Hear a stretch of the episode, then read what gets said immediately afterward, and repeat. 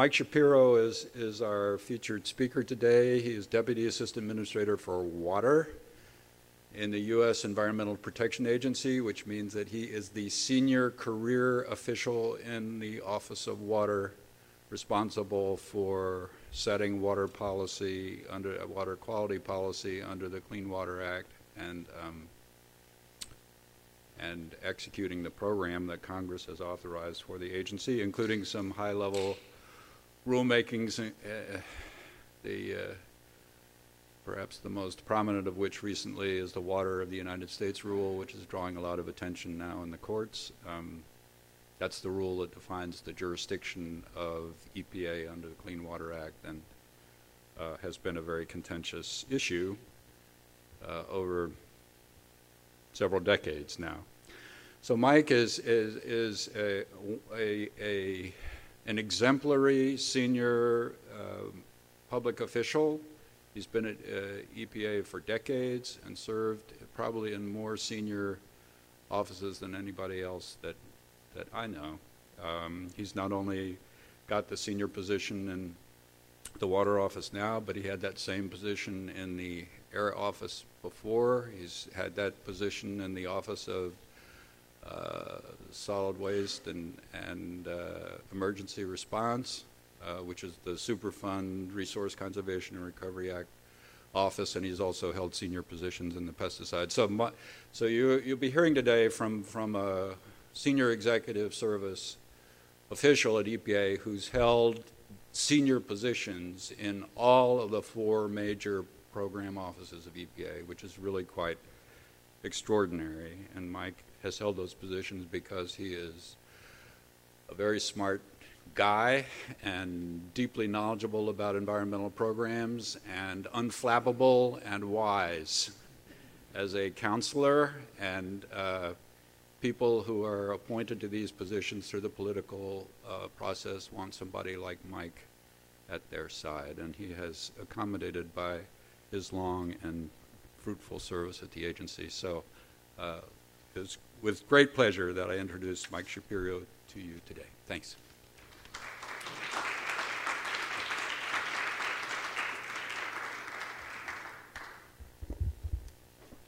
Thank you very much, John. I think that was one of my best introductions ever, so thank you. And uh, it's, it's quite an honor to be introduced that way coming from uh, John Cannon to kind of uh, return the favor a little bit. In the introduction uh, of John this morning, it was mentioned that he was uh, EPA's general counsel, as well as uh, an, an, assistant administrator for that office, as well as an assistant administrator for our, uh, I think it was called Administration and Resources Management Office uh, at the time. Those are two super high level, super tough, super different positions in the agency. And I, I don't know uh, very many people who could play that top role in both kinds of positions. Uh, and, uh, and, and so John is one of them, and he, he did it superbly. So it was a pleasure to work with him. And when he invited me to come down here to speak, I was, uh, I was honored uh, to, uh, to get the invitation, and especially so because uh, the invitation came from John. Uh, of course, it, it, also happens that my daughter is an undergraduate at UVA, so it also provided me with a convenient excuse to come down here and uh, see her uh, after afterwards. But uh, it's great to be here. This is a gorgeous day, and um, I do want to remark, though, since uh, my daughter started at UVA. I've been to a number of events with UVA faculty and administrators, and, and this is the first event I've been to where uh, we've gone like a whole half day without a quote from Thomas Jefferson. So I, I, I think John will probably hear about that from, uh, from the senior administration. Uh, if, if I had known that that was going to happen, I would have searched for a, an appropriate water quality quote from Mr. Jefferson, but, uh, but uh, maybe, maybe, afterwards, or uh, probably everybody has Google on, on their cell phones, so probably, we'll probably hear from one before the end of the day. Um, and uh, this was, a, you know, when I thought about it initially as a, a water rights conference, uh, I thought this would be a, uh, a challenging place for me to come since uh, one of the things that EPA uh, doesn't get involved with uh, directly is uh, the management of water rights issues. We, you know, have, have our hands full with other things.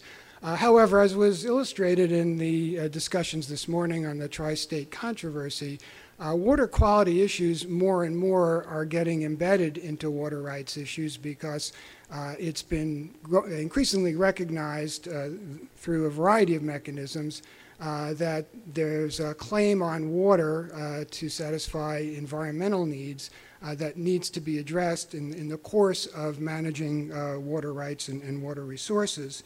Um, so my discussion today is going to be mostly from an EPA perspective on how issues of water quantity uh, and flow um, kind of interact with the work we do and how some of the provisions of the water quality uh, programs that we manage uh, address directly or indirectly uh, flow related issues and, and, therefore may, may generate issues that uh, water resource managers will have to incorporate into their plans. Um, so to, to begin with, the uh, water quality program that uh, we manage at EPA is, is, largely embodied in the uh, Clean Water Act, which was uh, first passed in 1972 uh, to restore and maintain the chemical, physical, and biological integrity of the nation's waters. Uh, and the Clean Water Act establishes an interim goal of water quality provides for the protection and propagation of fish, shellfish, and wildlife and provides for recreation in and on the water uh, wherever attainable. Um, and the interesting thing about that kind of high level articulation of a goal uh, is that it really isn't limiting to water quality. Uh, it's talking about a comprehensive vision of the of chemical, physical, and biological integrity uh, of the nation's waters. Uh, and courts have subsequently held that um, although, uh, and we'll get into this in a moment, there are some provisions in the Clean Water Act that seem to speak more specifically uh, to particular pollutants. Uh, as a general matter, it's not really rational to separate issues of quantity and quality so that they're sort of inexorably tied together uh, in any water quality management program. First, a, a little bit of, of, quick background on the, the, Clean Water Act and, and uh, kind of flow issues generally. Um, first, uh, I, I, think the general framework, many of you are probably very familiar with this, but um, the general framework of the Clean Water Act has kind of two principal thrusts. One is a technology based thrust where uh, EPA uh, issues nationally applicable standards for wastewater treatment plants, for industrial waste, and so forth, uh, that were intended to really kind of establish a, a, a basic level playing field across the country uh, and at the time uh, advance uh, the level of technology applied to uh, pollution control and wastewater discharges uh, to a, a level of best practices across the country. Uh, that was the primary focus of implementing the Clean Water Act in the early decades, and uh, largely has been accomplished in the sense that uh, a lot of that, those, the initial work of EPA and the states were to put in place secondary treatment for all wastewater treatment plants and a variety of controls on uh, other industrial point sources.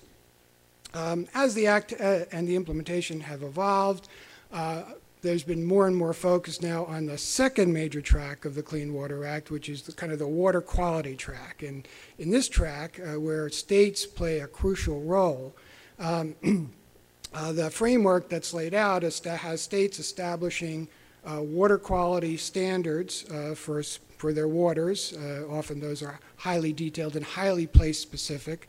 Um, uh, the states assessing the whether their waters are meeting those standards, uh, and if not, finding, making formal findings of impaired, impaired waters, uh, which under certain circumstances triggers obligations to uh, develop and implement uh, plans, total maximum daily loads, uh, to restore the waters to their intended uses.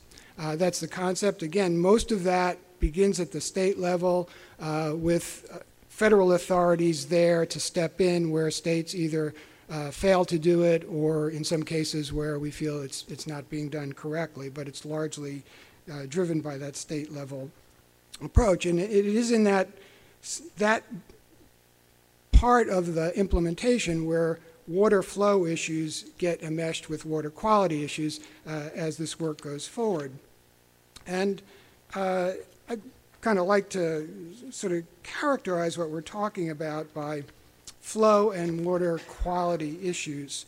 Um, I think there are kind of three sort of buckets that one can uh, put the, the, the, issue of flow into. Uh, one is sort of basic, very basic, fundamental um, uh, reality that most of the standards that we establish for pollutants, whether it, uh, it's um, heavy metals, uh, other contaminants, ammonia, um, well, dissolved oxygen, which is not itself a pollutant, but it's uh, something that has to be in the water uh, in order for the uh, critters to survive. they're all based on concentrations, often um, also modified by certain other conditions such as averaging times and so forth. But basically, the basic water quality parameters that we implement are largely concentration based when it comes to uh, physical and chemical parameters. Uh, and flow is a divisor, right? You know, it's, uh, it, it is uh, what has to be in the denominator when the numerator is the amount of pollutant going into the water.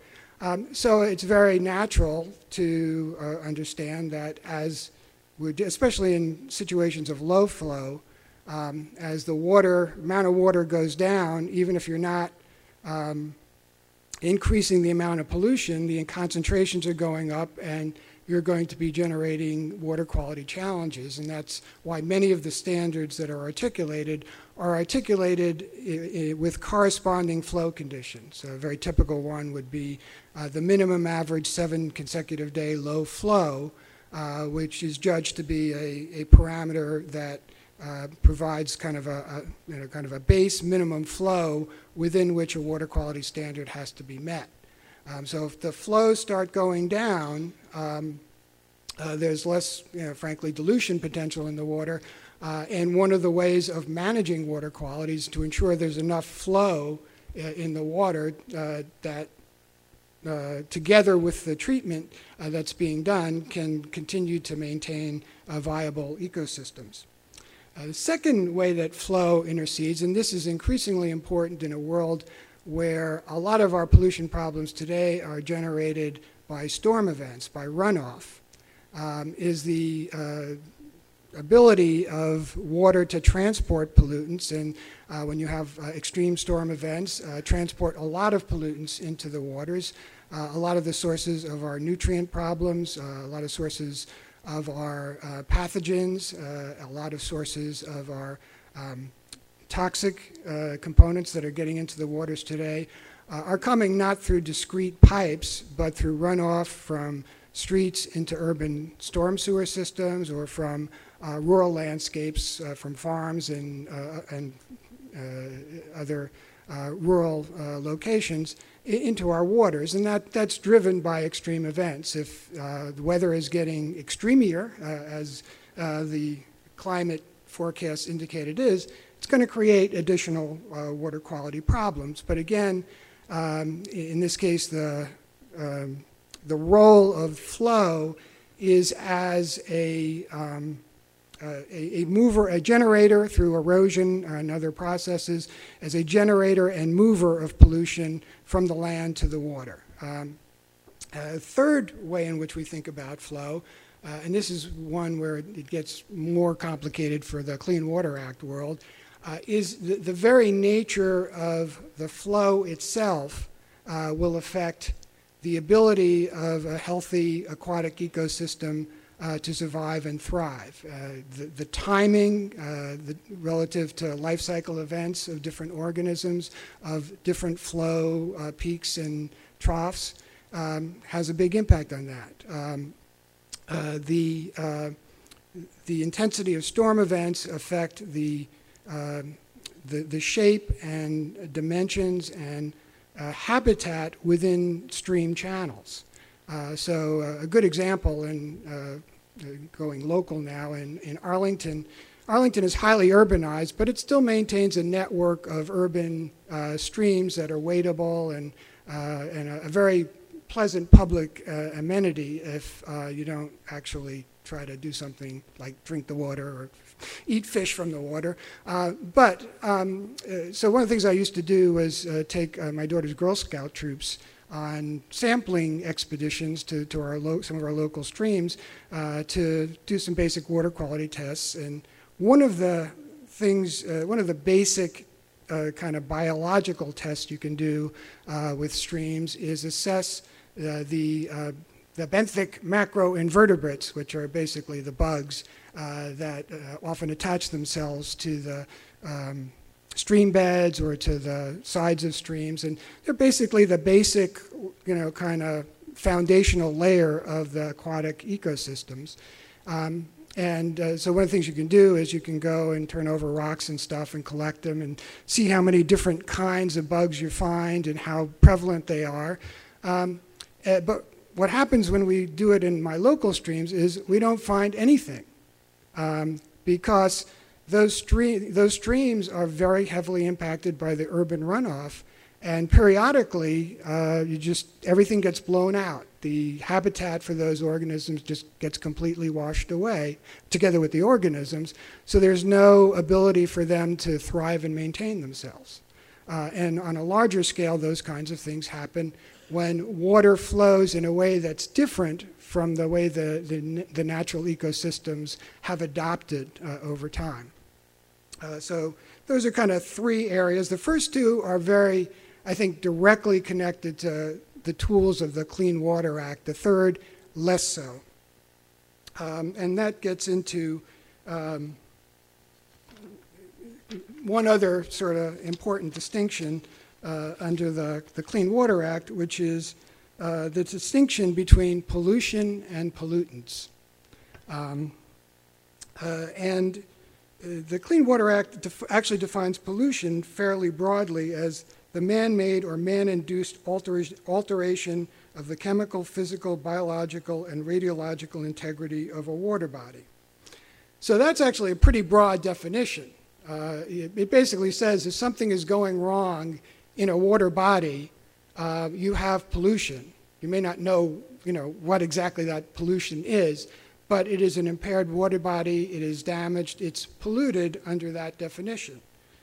The definition of pollutant, however, is basically much more specific uh, and is driven by a long list, uh, which I won't read, uh, of things that if you put in the water uh, in excessive quantities uh, will be bad for the uh, habitat or for human health. Um, water itself is not one of those things.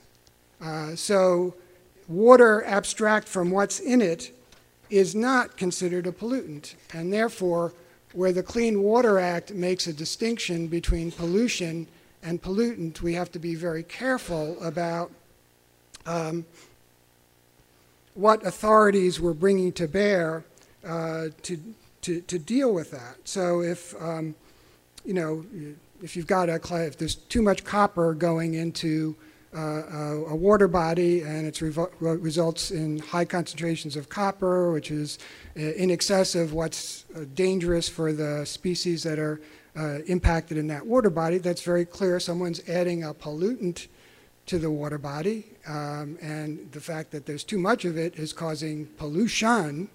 Um, and there are some very specific tools uh, you can use uh, under the Clean Water Act to address that.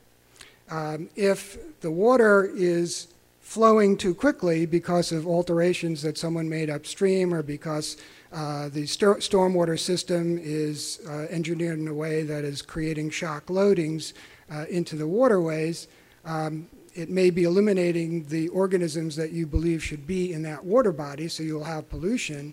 You don't necessarily have pollution attributable to a specific pollutant. Um, so how does uh, how did this play out then with respect to uh, specific uh, Clean Water Act tools? Well, let's go back to the water quality standards, and I think this was mentioned this morning uh, as well.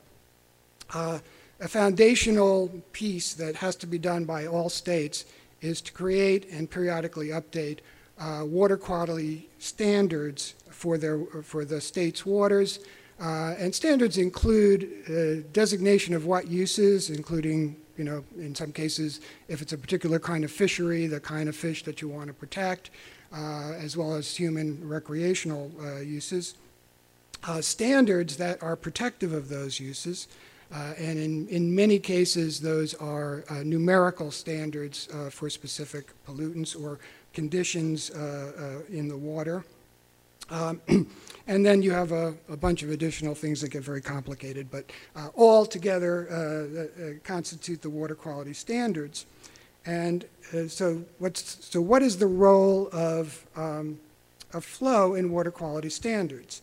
Uh, and as I mentioned, since many of these are concentration criteria, there's an implicit role for flow in them. Uh, but there are there is an option uh, that some states have elected, and again, this was uh, suggested this morning with respect to Alabama, I think, um, uh, for states in their criteria to include uh, flow-based uh, conditions. Um, Ten states have done that to date, uh, and in I think almost all those cases uh, they're what, are, what we call narrative criteria. They don't state numerical conditions. Uh, they state general characteristics which have to be interpreted on a case-by-case basis for a particular body of water. Uh, so, in Virginia actually happens to be one of the 10 states that has narrative uh, water quality um, flow-based uh, criteria, and Virginia's criteria read uh, man-made alterations in stream flow shall not contravene designated uses, including protection of the propagation and growth of aquatic life. That's literally the entire standard, uh, uh, if you look it up in what it, whatever the code is in Virginia. Um, uh, and, it, and then it's up to the state to uh, interpret what that means uh, in, in particular circumstances. The, um, the, next role that uh, states have once they have standards uh, is then to assess whether their waters are meeting those standards. Um, and the, um, uh, the way they do that is through various monitoring programs uh, and, and, and, data gathering activities that uh, allow them to characterize, at least on a periodic basis, how their different bodies of water are doing. Um, and uh, that includes some measures that are just directly, okay, we said the, co the copper concentration can't be any higher than, I'm making this up now, 10 milligrams per liter. It's 20 in the stream, it's clearly impaired. We're going to classify it as a formally impaired water body. Um, or it could be something that is based not on a direct constituent, but on a characteristic of the water's biology. For example, there are certain uh, indicators that are, are, are often used by, uh, by EPA and states that characterize the diversity and quantity of organisms in a particular water body. And you can evaluate that against what, was, what would be considered healthy for that particular kind of body of water. And if you don't have any organisms, as in my case, or uh, you have fewer, or you have a, a, a range of species that are more associated with uh, poor quality water generally, uh, that might be a basis for, uh, a state to consider uh, a water impaired. Um,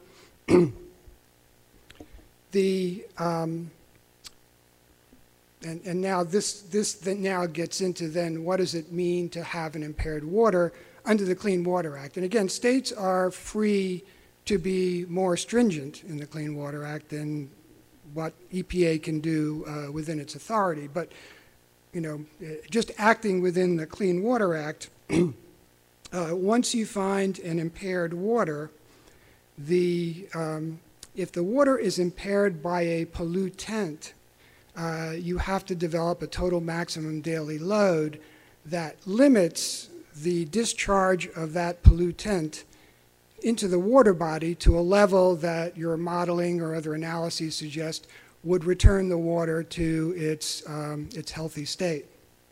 Um, and uh, th that is, uh, and states have to, as they identify impaired waters, they have to submit the lists of impaired waters to EPA. We publish that, put it online. Many states have it online in their own databases.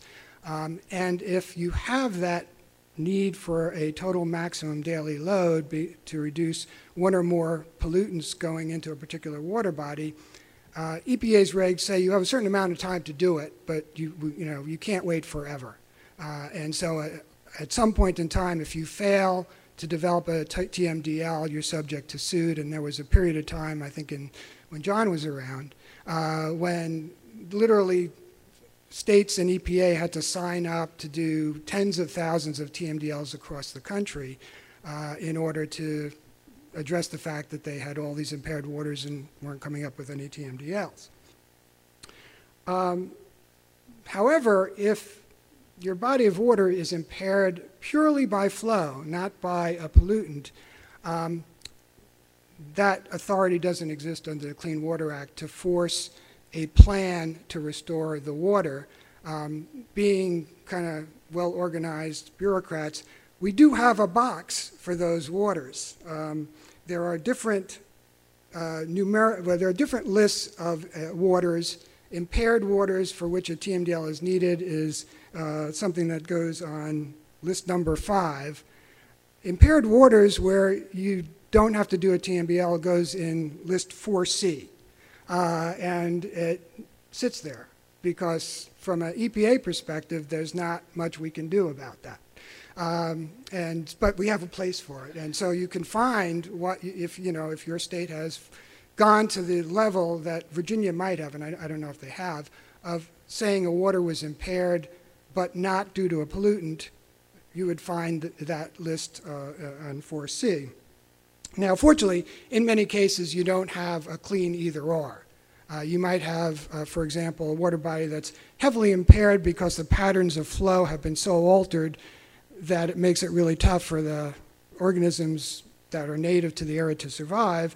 Uh, but it also, in part, that impairment may be due to sediment that's washed in by the water. So you'd have to do a TMDL on sediment, and that gives you an opportunity to address flow uh, if you're doing it in a smart way. Um, uh, which kind of brings up a very interesting case uh, from Virginia, which some of you may have heard about, uh, the Accotink Creek, um, which is in Fairfax County in Virginia. Um, here, there, uh, there's a small creek for a variety of reasons.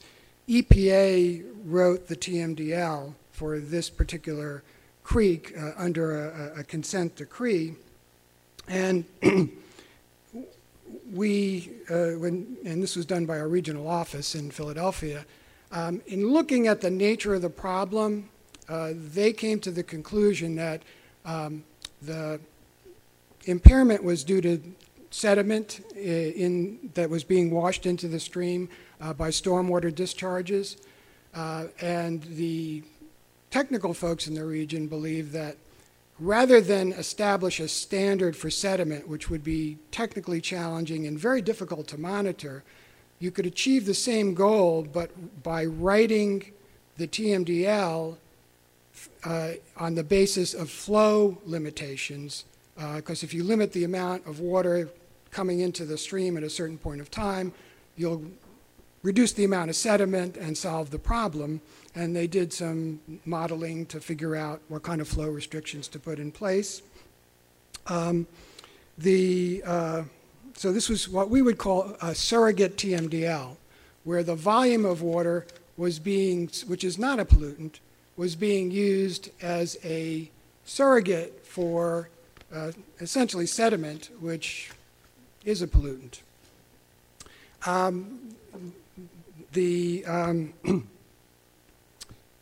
state of Virginia challenged uh, that uh, TMDL uh, on the basis that we were regulating water flow, which was not a pollutant, uh, and uh, there was a federal district court ruling agreed with that position. They basically said EPA, on, on its face, was regulating a pollutant, and therefore um, the TMDL was invalid. Um, as things have transpired since then, EPA did not choose to appeal that decision for a variety of reasons, um, one of which being that Virginia agreed to write, rewrite the TMDL around a sediment criteria. So they're going to come up with pretty much the same solution we would, just in a slightly more difficult way. Um, and since that time, um, we've kind of left the field a little murky as to whether this approach of writing a, a, a surrogate TMDL based on flow uh, is permissible or not. There are about 60 similar uh, flow-based TMDLs, mostly in the north, northeastern part of the country. Those have not been challenged. Those are in, in place now.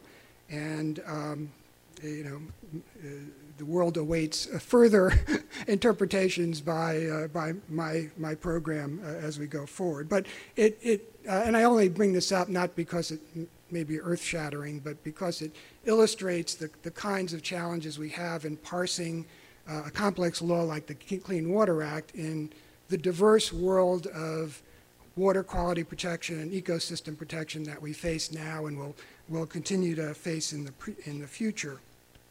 Um, a couple of other important uh, intersections for the Clean Water Act.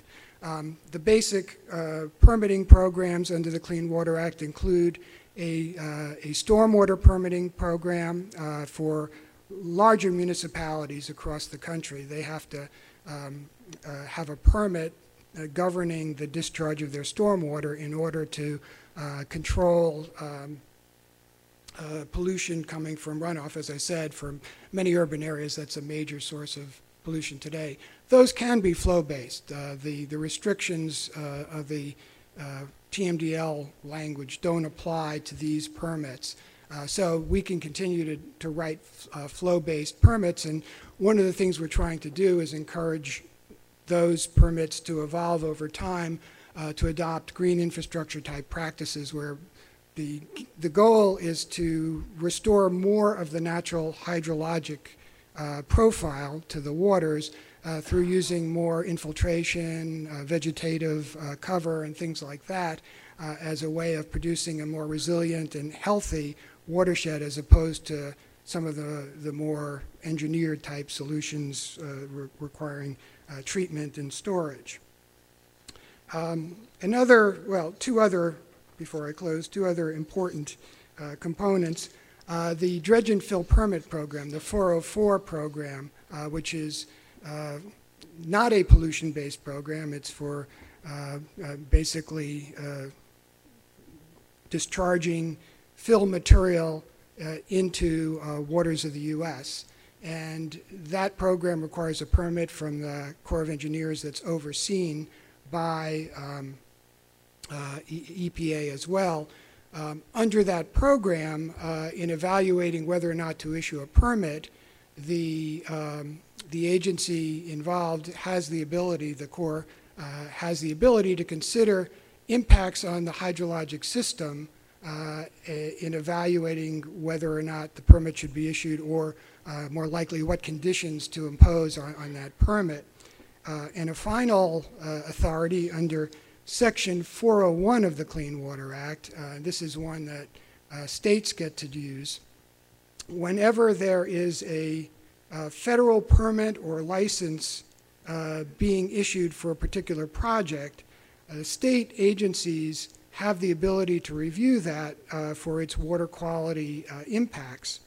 Uh, and uh, they can issue a state certification uh, which could include, include or impose conditions on that particular activity, even though it's a federally issued permit. States can include flow as a condition for a federal permit or license, even if they don't have flow criteria in their water quality standards. So it's an important tool. Uh, again, it applies to federally licensed or permitted uh, projects, but it is an important tool that states have uh, to address perhaps flow-related issues associated with uh, particular uh, activities. Um, so I, I, think that sort of covers, uh, sort of high level, the, the landscape of, of flow in the Clean Water Act.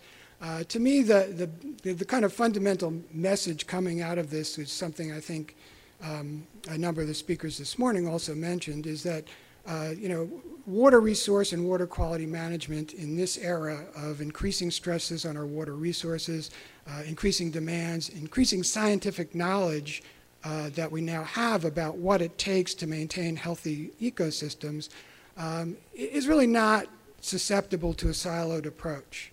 Uh, I think increasingly water resource and water quality managers are going to be working together to try to accomplish joint solutions uh, that allow us to continue to um, utilize our water resources effectively, both for uh, protecting and supporting uh, human activity uh, as well as uh, the ecosystems that uh, we depend on. Thank you.